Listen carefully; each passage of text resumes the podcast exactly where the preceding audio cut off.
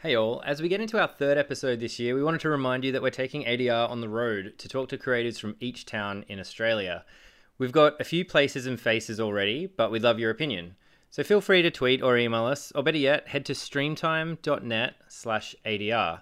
We've got a poll going where you can suggest people we should have on the show and where they're located. You can upvote the names that are there already, or you can add your own. Thanks again to Streamtime for keeping us on track and making this episode you're about to hear possible.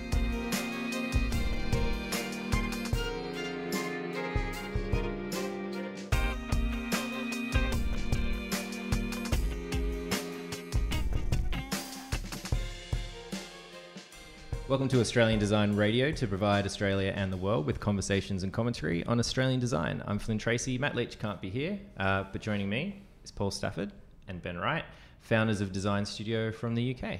Welcome, guys. Hey. Thank you. great to be here. Thanks for coming. And you guys are here as part of this kind of whirlwind tour of Australia.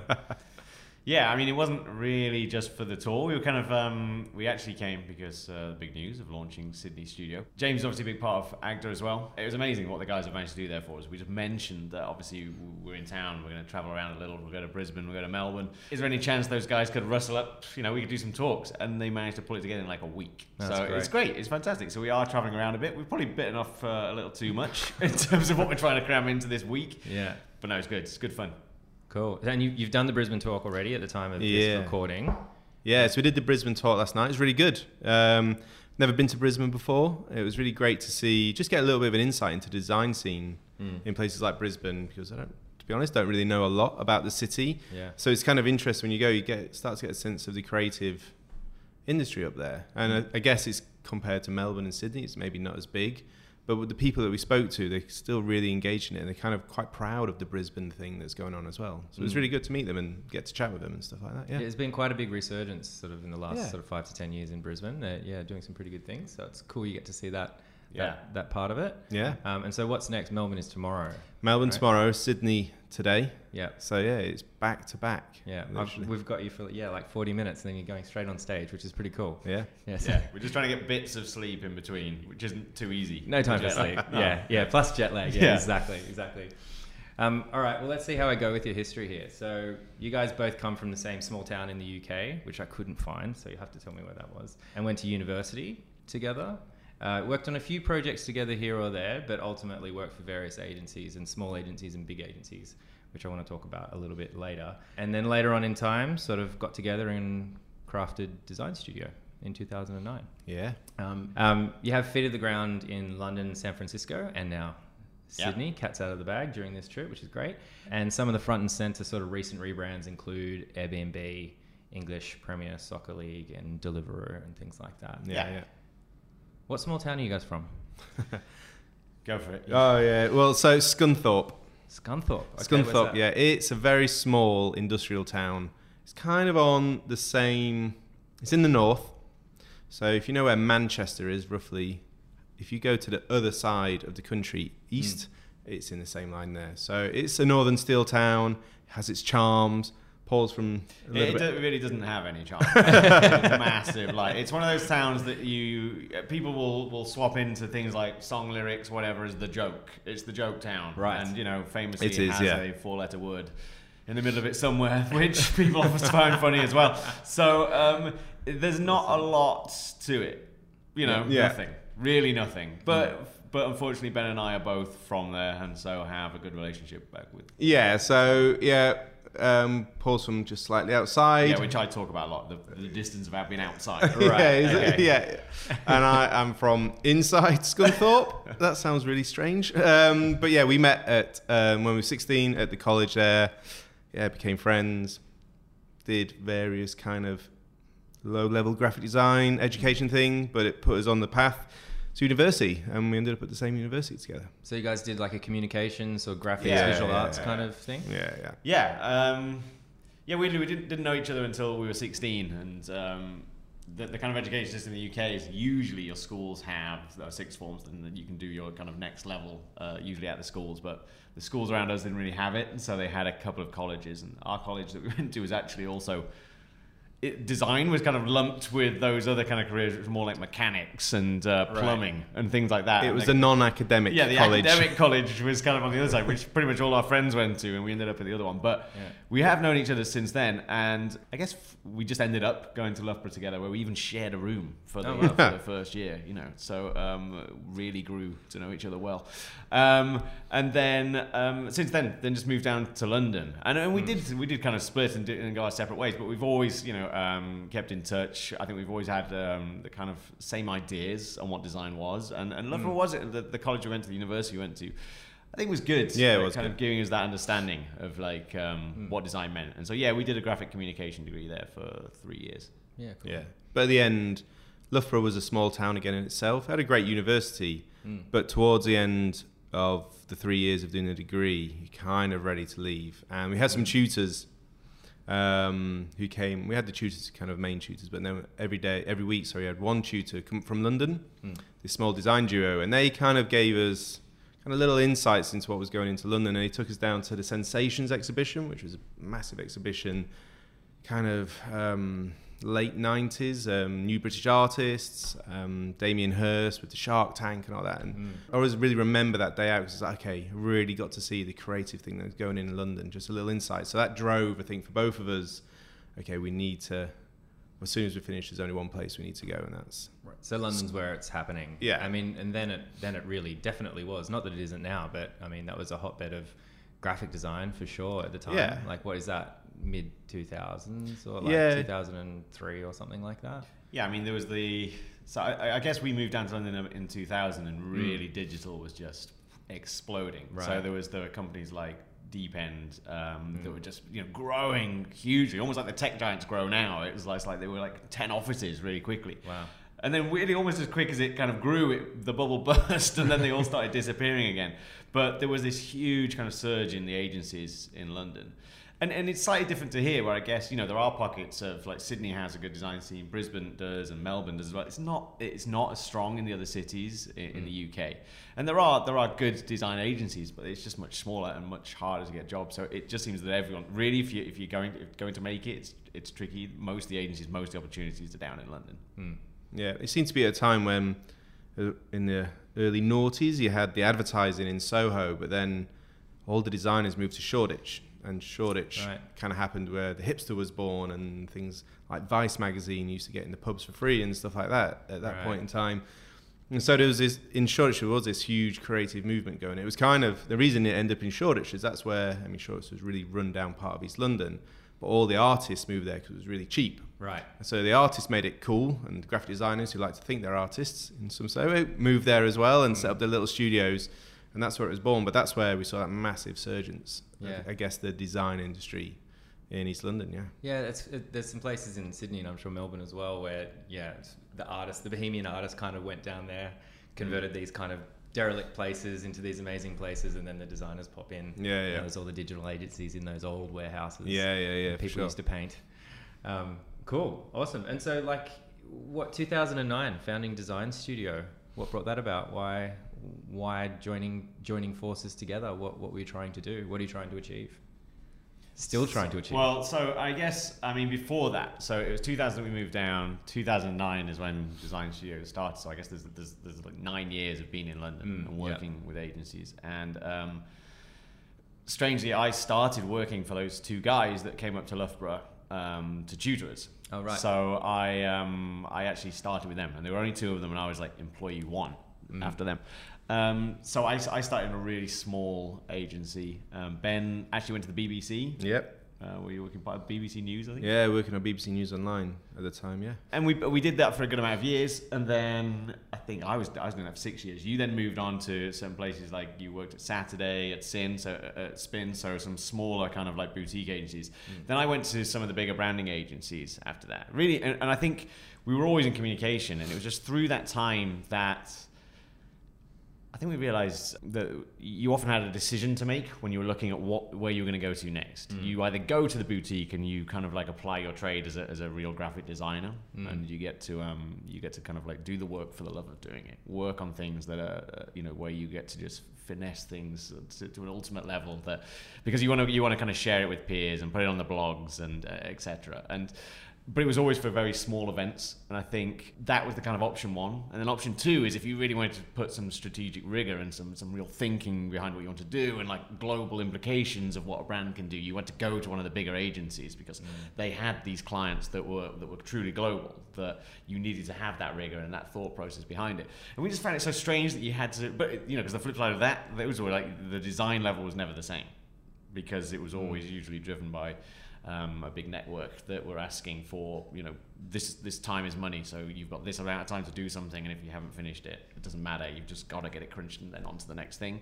Mm. So you never got to put the uh, apply the kind of graphic design skills that we wanted to. So it felt strange to us that you had to make that decision, mm. and I think that's where the first conversation yeah. started. Yeah, I mean, I remember some of the conversations were based around, you know, if we was to have our own company, what would it look like? And I'd experienced some really hot I was going to say horrible, that's a bit extreme, but like frustrations as a designer where you would come up with a design in response to a brief that was on a bit of paper. You don't know where that brief was really generated from.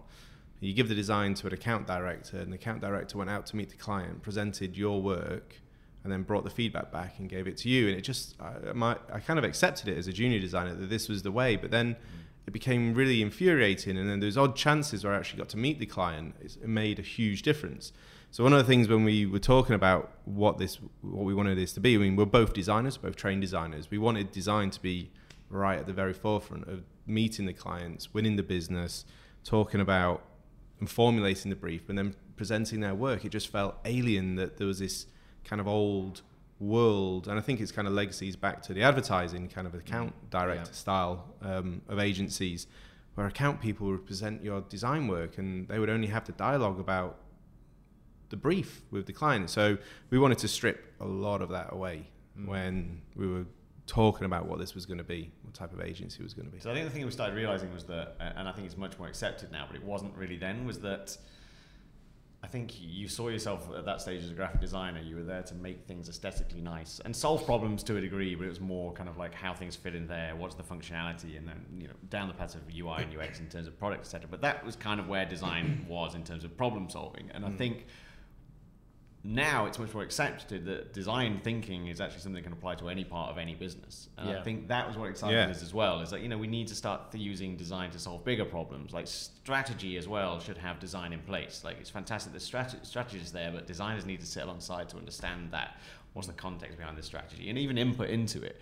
Uh, and I think that's what you're seeing now with big businesses that they're actually having design level thinking, you know, on the kind of C-suite level. They're bringing it in to have real board level kind of like design understanding and brand thinking, which is before probably when we started, especially in 2000, that would never have been considered. Yeah. Design had its place as a kind of function in a business, but not at the top helping make decisions. Yeah. And I think that's what's great. And we, yeah. we kind of understood that. Certainly weren't the pioneers of that, but actually I think we had that feeling when we were building Design Studio. Yeah. And it just so happens now that the world's kind of understanding that as well. Yeah, essentially, I think what we felt was why is it only the big network agencies that get their hands on the big rebrands? mm. and deliver the big rebrands? Why couldn't um, smaller agency do that? Do that? What was preventing them? But then why didn't some of the big agencies actually appreciate craft and design and design thinking? Why were designers seen as like the kind of the end game? Whereas actually, if you if they were brought into the very beginning, there's so much more value could be added to the entire project. Mm. So you, we were kind of seeing these big rebrands. I remember one for a massive airline. It was so underwhelming what they actually did. It was like from a design point of view. It's like why why is that happening? Why you know if you rebrand an airline, surely that is where everything should be absolutely exquisite. Mm. And it was just strange to see these big corporate networked agencies delivering underwhelming brand work and using graphic design as a tool to deliver this brand work. Yeah. So yeah, a lot of frustrations when we were talking about it. And why do you suppose that that is? Do you think it's just because like over time bureaucracy has sort of kind of worked its way in, or it's just so corporate? There's such a machine happening that it's a little bit paint by numbers from step by step, or is there something else? Well, I think um, I think a lot of these companies are run by operational minded people. That's, if I'm honest, I think that's a bit of the issue. And it's it's difficult. It's because you have. I mean, we, we struggle with that as well. We have to be operationally minded. You know, to run a functioning business, you have to understand the operational, commercial side of it. The problem is when that dictates too much, is that then creativity is seen as a very linear process that's like, well, this amount of thinking should get you to the answer. And Mm. I think we all know if you're in the design world, it just doesn't happen like that. Sometimes you will reach an answer really quickly. As other times, it's just it's not there, and you need more research, and you need to kind of finesse more and think more. It just doesn't happen in a really like time after time um, linear way. So. I think that's what's kind of happening. It's as much as possible, and I think this is why most design agencies struggle when design is at the heart of them. Is, is trying to price a job properly is still really difficult. I don't think there's a real answer to it. You've just got to kind of gauge as best you can, and some projects run really well and really to budget, and others don't. Uh, and I think the network agencies will sometimes run it as like they have to run it by the numbers, um, and therefore, if things need cutting short, they cut it short, and then it doesn't reach the kind of level it needs to. And I think that's what you're saying with the with the work that you've seen out there. It's like that's Yeah. what it feels like. It was Yeah. cut short, and it was given that amount of time, and really it needed longer. Yeah. Cool. And so, how? Let's talk about maybe the structure of Yep. how, how you guys work. So you've got two offices now, three. Yeah. Um, so how you how do you guys avoid that that those sort of pitfalls that you've seen? Obviously, it's an ongoing, challenging, very difficult thing to answer in a Yeah. podcast. But Yeah, I mean, design studio changes every year in terms of the way that we work, and it's because look, we're not businessmen. We didn't create a business plan back in 2008 about what design studio should be in nine years' time. We didn't have a bit of paper that said London, San Francisco, Sydney. It Right. was, you know, Paul and I kind of maybe slight opportunists, but very ambitious, and so it evolves and it changes. And even if in just in the London studio, the way that we work and the way that we kind of improve ourselves and we learn, and if something fails, it, it kind of changes all the time. So it is very fluid. I guess to answer your question about the structure and how we ha- we really have focused over the years on really great people and bringing really great people in. And we realized right at the beginning, if we wanted to scale, um, we Paul and I couldn't be totally hands-on and everything anymore. We had to bring in great creative directors, great designers. You know, the smaller agencies, there are great ones out there, but the owners tend to be the creative directors, and it's kind of everything goes through them. And I've worked at some agencies as well where you're almost just the the vessel as a young designer. You're the vessel for the creative director's opinion or design aesthetic, and essentially, what are we going to do with Helvetica today? I remember being uh, a comment, and it was like, this is I don't really understand what that, that means, but um, that was something that was put on me as a young designer. So for us, we realized that throughout the whole company, we needed to have great people, and everyone in the company needed to feel um, they had ownership Mm. of the work themselves. And we look across everyone to deliver great work. It's not just Paul and I sat there directing every single piece of work. Um, hopefully, people will testify to that. But even the young designers, you know, the juniors or the interns come in, we ex- we expect them to to at least be in the room when they meet clients to hear client feedback. And I know that can be quite intimidating for a young designer, but I think we wouldn't want it any other way. And when we have our critiques and our workshops, the young designers, we expect them, and it's again quite intimidating to put work on the wall, to have an opinion, and that's and by breeding that culture, that's why I think we can scale because everyone has an input. It's Mm. not just the concept of two people, two egos. It's actually everyone has an input into li- delivering the work. And do you've obviously you kind of finesse that sort of culture over time with with people. Um, but are you finding that maybe students or juniors, maybe even even sort of mid level people, are coming in from other agencies? You sort of have to retrain them a little bit. Are they coming in with those sort of soft skills, those interpersonal skills, communication? Um, no, I think if I'm honest, I think um, there's amazing talent, especially in those junior and levels at the moment. Um, if someone comes from another agency, um, I think the the way we kind of phrase it is that I think there's still there's still stuff to learn. We're not we're not the the kind of defined article at Design Studio, and I think we say that every 12 months we feel like we're slightly different, but we feel sharper in terms of what we're doing. We're kind of we're refining still what we're doing. It's not the finished article. Um, so when someone comes in from another agency, you know, we don't want to kind of dismiss right, forget everything you've learned. Yeah, You know, some yeah. of that stuff will be great, and some of that stuff will help us, and we'll learn from them. I think the thing we always say to people is, um, we're not broken. And what we, you know, I think sometimes, especially when you bring in senior people, they, they feel like they're coming in to fix something. Right. Oh, because I've worked here and we have these processes in place that work fantastically. It's like, well, design studio works, and we might not be hmm. able to define everything to the degree of some of those agencies have been around for 30 years, but there's a magic to us that the clients love. So hmm. we can't lose that. So we're happy to kind of learn from them, but but don't try and like just destroy what we have and fix it. And so that's what we try and say. So we try and kind of find that right level of taking the great stuff that they've got, but kind of molding it and kind of uh, with, with the kind of magic and the spirit that design studio have got. Even if it's a bit rough around the edges, what we're doing, if it feels right and the clients love it, then we shouldn't dismiss it just because it doesn't work to a really refined process. It's like a really good kind of soundbite for advertising for juniors. I think. I think Yeah. everyone just listen to that, go, "Oh yeah, I want to get my hands dirty and work on Yeah. some projects like Yeah, that." Yeah, we expect more from the juniors. If I'm honest, it, they, Yeah. we expect the juniors to uh, scare the shit out of us. Sorry, can I swear can on swear it? Oh, yeah, well, want, they scare the shit out of us. uh, no, that, but essentially that's what they're there for. If the juniors coming in they're underwhelming, it, I mean, it's like okay, you really need to. You've got the platform. It's Mm. like you've left university where everything is kind of all conceptual and there's not the kind of the commercial restraints. So carry that on. Don't kind of, and it is intimidating. I do get it because I've been there and like putting your hand up and saying an idea in front of people that you really respect and how's that going to feel. But that's something we really want to coach out. And the juniors and I said the interns and the juniors have that responsibility to come up with the left field ideas with the and then the more senior people, the creative directors, can kind of like channel that and make it the thing. Let's um, let's get stuck into some of these projects. I'll, I'm going to throw it back to you guys because I've got a couple that I'm interested in hearing about. But is, let's work backwards for absolutely no reason. What's what's what's like some of the most challenging projects you've had? Maybe the last kind of two to three years. Something I can't find from your website. It's difficult to say. I think I think if I'm honest, a lot of our projects will have challenges, Ah, but they're so different, and some of them will be huge. That I think the biggest challenges, if I'm honest, are when there's not complete buy-in from from a business to, Right. to, to do the work. That's that's the biggest challenge we come up with again and again and again. And so quite often we will meet with brand managers, marketing managers, etc., and the project's brought in at a certain level. And one of the first meetings will be, "Yeah, we're running this project. The CEO's agreed to it, but hasn't Uh-huh. bought into it yet." You know, he's very and usually because it's a very operationally led business, as, as, as I kind of said. So they're, they're very interested in what's the ROI on this.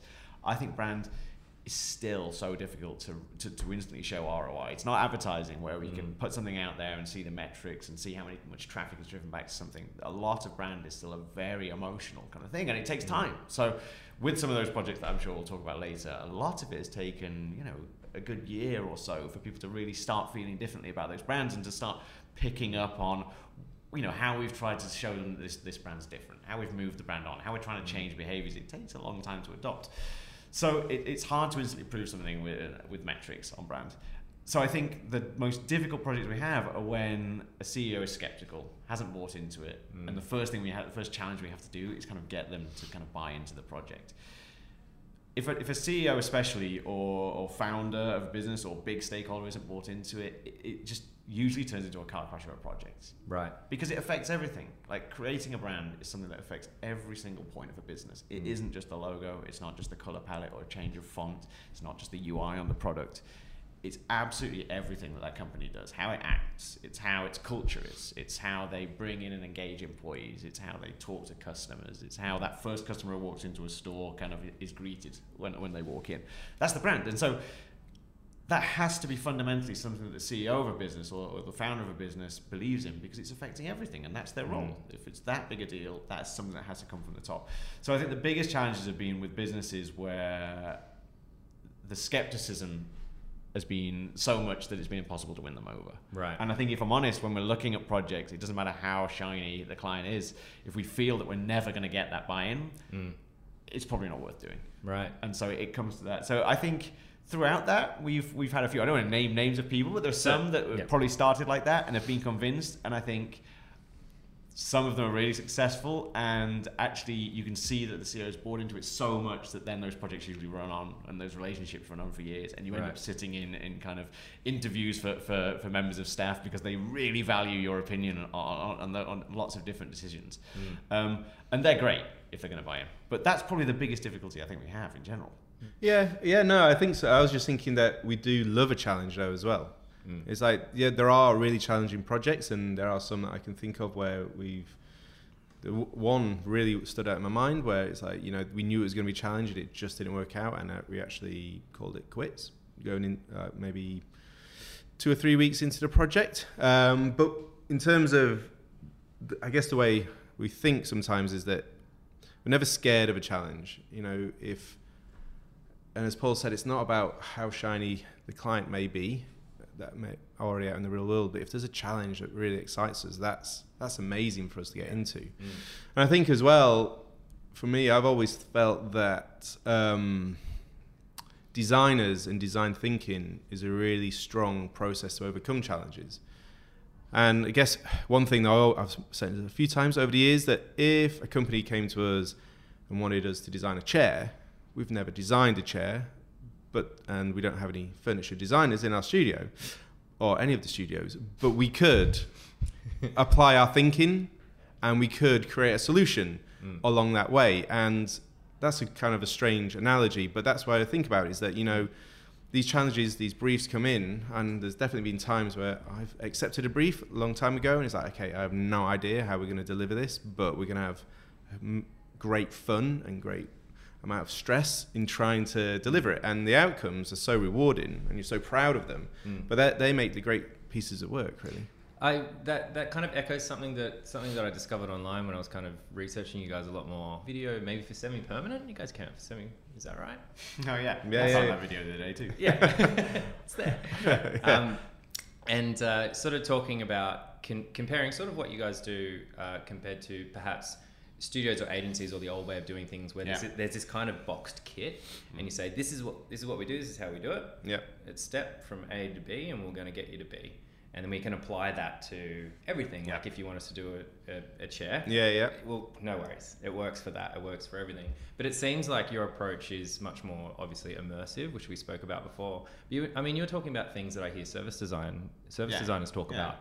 Touch points, the way people communicate, feeling, um, behavior, yep. research, all that sort of stuff. I guess that's more of a statement than a than a question, actually. But no, is, is, that a fair enough thing to say? Obviously, you said in an interview, yeah, it's so true. it's I mean, there's, there's, a few things. So I think, I think, um, and we're kind of these series of talks. This is this is part of the, the, thing that we're talking about. Is actually mm. we see brands sitting before it kind of gets split into the silos of what of what its touch point is. Right. Whether it's digital, whether it is you know employee experience, it kind of sits before it. We we kind of have the term we use the term a lot about meaningful difference, and that's that's basically what we, we say we, we do for our clients. What the, the magic and the thing that gets me actually excited isn't just creating nice looking things. It's actually, I get so much more excited about helping a business figure out fundamentally what it is that makes it amazing. And that's what the, the immersion is. It's about learning to the degree that we absolutely become that business. We, like I feel uh, that I, I, am I am a mirror of that CEO. I've kind of learned the business. I've sat, listened to them. I've talked to everyone. I've talked to customers. I've, I've used the product. We've traveled to their offices. We've traveled and lived in Airbnbs. We've uh, ridden motorbikes recently. We've delivered Deliveroo meals on bikes. We've absolutely lived the, the brand. Just to help us capture, well, what is it that sets you apart? What makes you exciting? What, mm. what is that thing that people will love you for? What are you famous for? And I think that's why I think a lot of these brands have to, to do it externally and they can't do it with their in-house design team because you need that you need that ability to step out and kind of look at it to mm. consolidate that into something. And I love doing that, finding out what makes that meaningful difference. What is that purpose for the brand? Um, and we have different. Pro- we have a process for doing it. Mm. You mentioned that we, we, you know, there's lots of agencies that will give a process and say we can we can take you from A to B, and this is the process that we do every time. So we do have a process. We just find that it doesn't fit everybody in one single way. So we have to tailor right. that process to figure it out. We just tailor that for each of our clients. Um, we start with immersion where we go wide and learn, and then we kind of boil it down in the strategic phase to find that meaningful difference. But we just have lots of ways of doing it. That's great.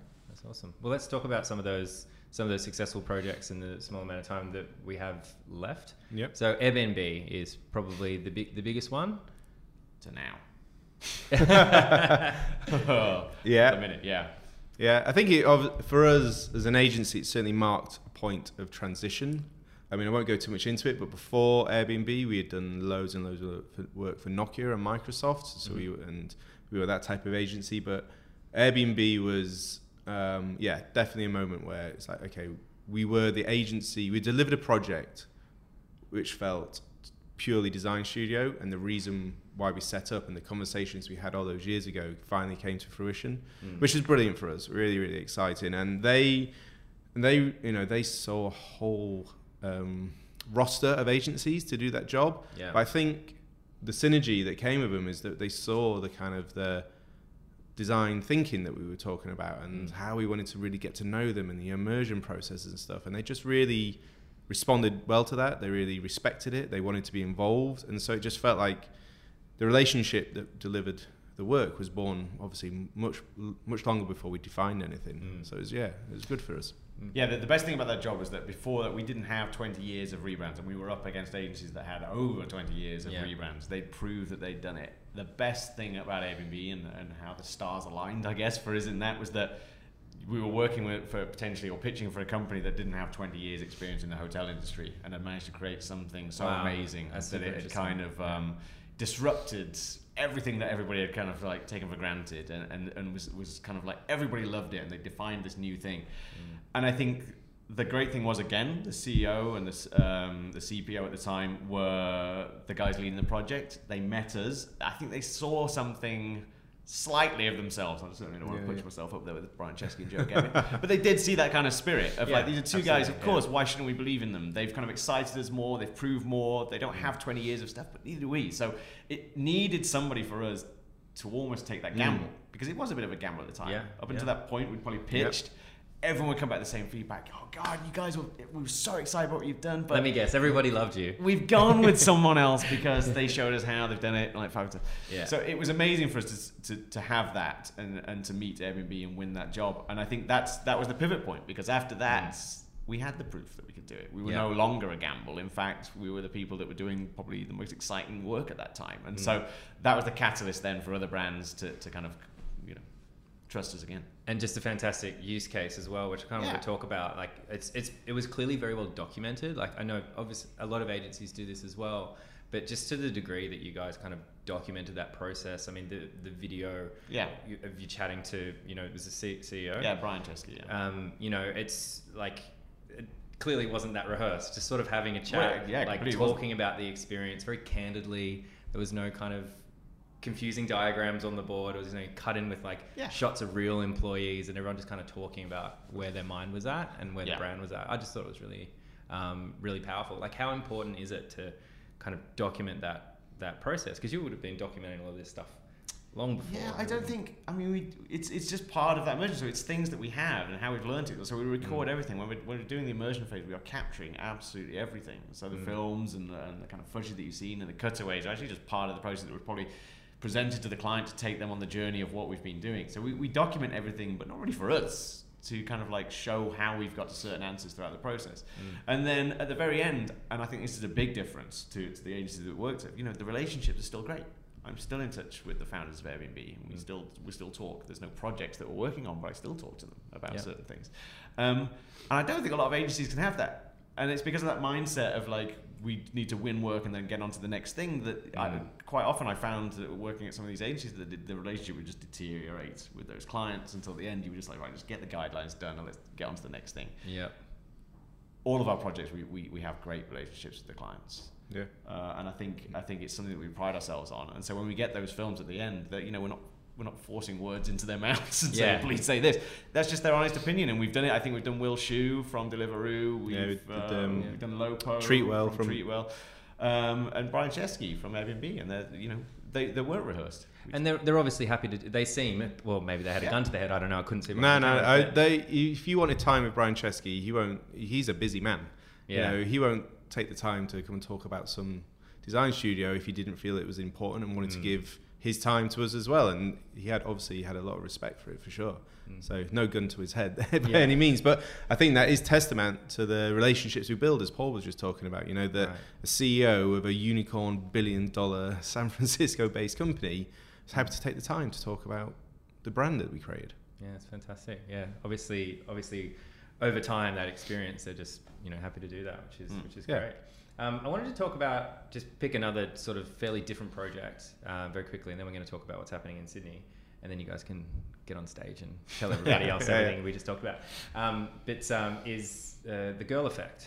Oh Yeah. yeah, Springster, yeah. And so, uh, yeah, Springster. So, so Springster was a mobile app. So, um, do you want to talk us through that? And what I'm really interested in hearing is comparing a project like Airbnb to to something like this, and in particular. You know, I'm very conscious that there's four men sitting in this room. and this- Yeah, You know, this target market is Yep. for a different demographic. Like how that immersion process that you guys um, apply, Yeah. um, how you kind of translate it to something like that.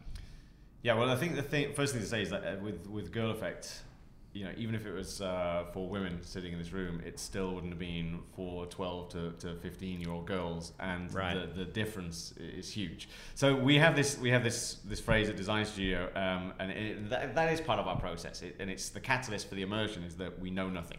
We say we know nothing about your brand, even if it's something like the Premier League. Like you know, I love football. I probably know so much about it. I still go in with the understanding that I don't want to. I, I don't know anything, and I want to learn everything from you guys because you live the brand. I want to talk to the real customers. I want to talk to the players. I want to talk to the fans if it was the Premier League to, to really understand it and learn from their opinion and not bring my opinion to the table.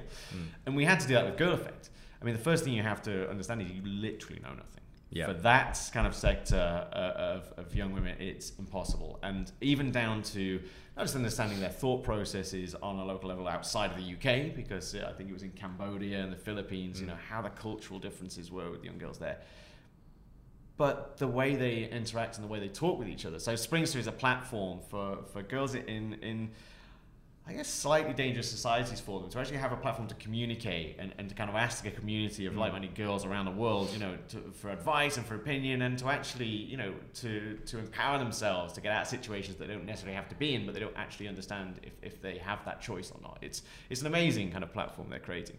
Um, but one of the first things we realized is that even when we were interviewing girls in the UK, it's like they talk a completely different language to us Right. uh, you know the way they interact the way they kind of talk through their phones is so different we have no clue uh, and so the learning process was huge we were having to sit with groups of girls around the world to understand how they communicate not just in their language but just through like Yeah. emojis emoticons the whole world of what things means and the terms Mm. that they're kind of co- like they're creating their, their own terms If you think you're young and hip using Instagram, just forget it. Yeah, you, yeah, well, Yeah. the fact that you're kind of yeah, so uh, you're using you know finding out which social platforms just are, are not relevant to them anymore, which Right. you literally is a nearing forty year old man, Yeah, that's yeah. what all the kids were into. You just have to take that element of like knowing nothing. Mm. And so it's not just with Springster, it's with absolutely any brand. You have to go in with that mindset and be willing to learn Mm. and be willing to kind of work with the right people and not turn up and be the dad at the disco and have your opinion of what's cool for kids Yeah. because you will be so far away. It's unbelievable. I think from a kind of a practical point of view, I guess was part of your question, an agenda point of view. You know, you said earlier, how can two dudes, referring to us, and there's lots of men in here, how can we kind of engage and work on that level? Actually, part of the team, I think it was probably, I'd say 80% of the team that worked on that project was female. Right. And in the studio, um, we have worked really hard over the last few years to make sure we're as uh, kind of gender equal as possible. We were, I will hold our hands up and admit, maybe five years ago it was weighted towards the male um, graphic designers all in one room listening to the same type of music. And it's like, this is wrong. And we don't want to be that agency. So we have worked really hard. And, and the team that worked on there, yeah, we did put a really heavy female team on there to go and deliver it and they went and did the immersions it wasn't even just designers so the project managers that were on the projects and even um, the marketing our marketing manager she um, she was on the project as well just to kind of bring it in the immersion stages just to make sure we had that kind of gender representation for sure but um, yeah we've done i think a lot to try and we're not we're not totally happy where we got to but we're working really hard on it to Well, I'm sure it's an ongoing thing. Obviously. yeah yeah you know. totally yeah Yeah. yeah for sure Um, do we have time to talk about Premier League? I guess so. Yeah. Yeah. Okay. that's the Agda man James giving us the nod. Yeah, we're cool. All right. Tell us about the Premier League rebrand. I mean, I guess from looking at it from the outset, knowing not much about this particular project behind closed doors, this is a challenging brief. There's one thing that people in the UK are passionate for from from Yeah. you know stepping back. It seems Yeah. to be football. Not only are you rebranding, you're re- almost rebranding every every club in a way. You know, it's the trophy has to reflect Yeah. the, the logo and the branding and the message that's that's created. I mean that from start from scarves to an app to Mhm. you know what it looks like on the stands and what's painted on the field. yeah Um, huge, huge project. Can you just tell us a bit about the the process of that and where do you begin? Yeah. yeah Start kicking Well, the soccer I ball mean, around. I think you go back to when we launched Airbnb, the kind of backlash about the symbol was was huge, and uh, we, we, were aware of that because we'd done this global validation work to kind of t- test it, and some of this had come back, and we prepared ourselves right. for the launch. We prepared ourselves because any launch, and, and sites like Brand New are, are, great at kind of helping with this. Um, we'll, we'll kind of you're going to get a backlash on yeah. day one. Now, when you're working with something like you're saying, like the Premier League, which literally people in England will put there's posters that will say Premier League kid's wife in that order and it's um right. you know it's like whatever we knew whatever we did to this brand there's going to be a huge backlash yeah. had we not touched a thing but changed the color by 1% people are going why have they changed that that's not so we, we were prepared for that from, yeah. from day one so the first thing you have to do is make sure that every single decision you're making is backed up and you understand why you're doing it. Um, so it's the same thing. You learn. You, you, I had, you know, as massive fans of the Premier League, trying to forget everything and learn new from like how they were working internally to the, the great work that they're doing around the world in developing nations, where they're investing in schools, etc., to understand that side of the Premier League. Mm but then understand you know the fans' opinions. So we had a huge fan panel that I think there were I think there were over a thousand or maybe two thousand fans that we were kind of like talking with throughout the process. Not in the same room at the same time, obviously. No, no. I mean, we had to we had tools to to kind of like communicate with them, but we were asking them questions, you know, because when we did change even the logo, I guess, which is the, was the big talking point, that's the thing that people really see. Um, we were asking them what is sacred, what is important about this, what does it represent? I mean, it would have been very easy to say, well, you know, I think one of the things in the original brief is that the lion's very difficult to to to kind of use at small sizes because it's you know very intricate, and actually. The TV guys were saying, yeah, and a lion's really hard to animate. So can we get something simpler? So it could have been easy to just get rid of the lion and just put a mm. football on there or something. But oh my god, when we talked to the fans, ninety percent of them came back and said the lion is absolutely wow. like has to stay. It's something that represents the Premier League. It represents the kind of English football, and it nods back to the FA, which is where the Premier League was founded. So had we just kind of gone on the opinions of what's easier to implement and use, mm. would have been drowned from the day that we launched it. So yeah, we, it was it was a tricky one, but we had to make sure that we had when we launched it, we could give all of the answers that we needed to give of why decisions had been made, and that the fans had been taken on the journey. Still, there was a backlash. There would always be, yeah, but um, yeah. that's the thing. As long as you have all of the kind of understanding and you can give the reasons to why, you'll see slowly over time people start to embrace it. It's mm. exactly what's happened now. No one talks about the old Mark and the old Premier League and what it used to look like. Mm. Uh, and I think really what's nice is they don't talk about the new Premier League as, as an identity. They're not talking about that anymore. Um, and again, the bigger part of our work was actually helping the Premier League understand the message they needed to tell, which was the negative um, understanding that they were all about money. They were just like right. lining their pockets, getting richer, putting more money into the players and not into anything else and actually what the Premier League are doing are kind of like funding lots of, as I said, developing nations programs to help disadvantaged children, etc., and funding all the schools in the UK. That's the story that they weren't telling. So we've shifted mm. it to say, well, actually, you need to acknowledge that everybody makes the Premier League what it is, and they are doing that. And I think people are starting to sense that there's a bit of a shift in what the Premier League are doing. Okay, cool. Leads me to kind of a bit of a follow up question, which I was going to ask about Airbnb too. Is you know, at what point does the project finish um, and you sort of let go and have you let go of a project before and just sort of seen some things that have ha- that have sort of happened over time? Just like, oh, don't do that. Yeah, I think not not naming any names. no, course. not naming. Any, I mean, obviously, as designers, you hold things very dearly, and that's happened. What you've just described has happened actually throughout my entire career at some point.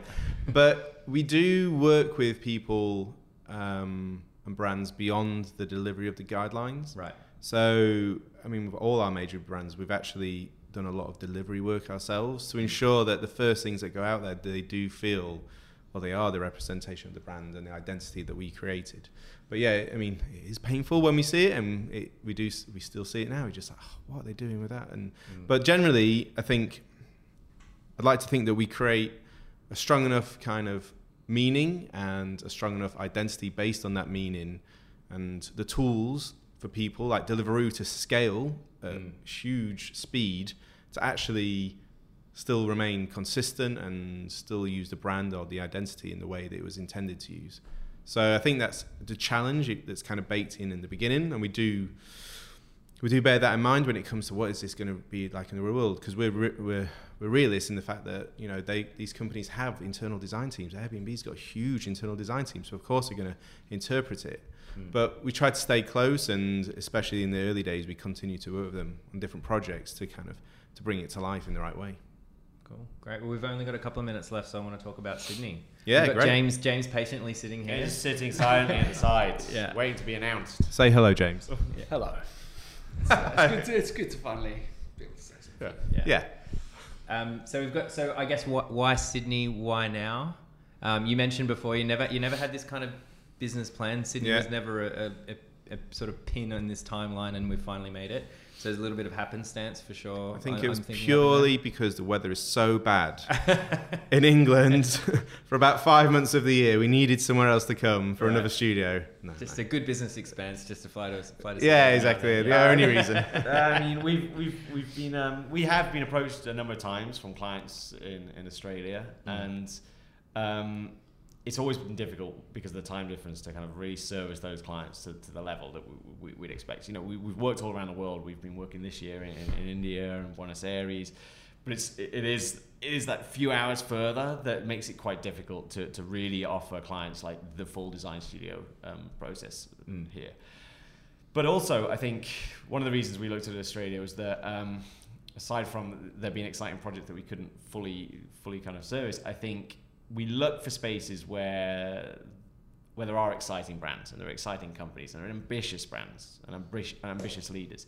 So London was great. That's where we started, and we started working with with really kind of like ambitious companies, which was fantastic. Airbnb came along, and and and obviously San Francisco, you know, and Silicon Valley. There's so many kind of brands sitting out there that just you know trying to change the world, trying to change the way people do everything, and we knew that we needed to sit close to those brands as well because that's the exact spirit that we're trying to kind of align ourselves with. And I think when we were looking then for our next step, we were looking, well, where's exciting? Where has a great balance of like really exciting companies, like brands that are really trying to do something, but also has that pool of good creative talent that means that we're going to be able to kind of build a team to service those clients. And that's important as well.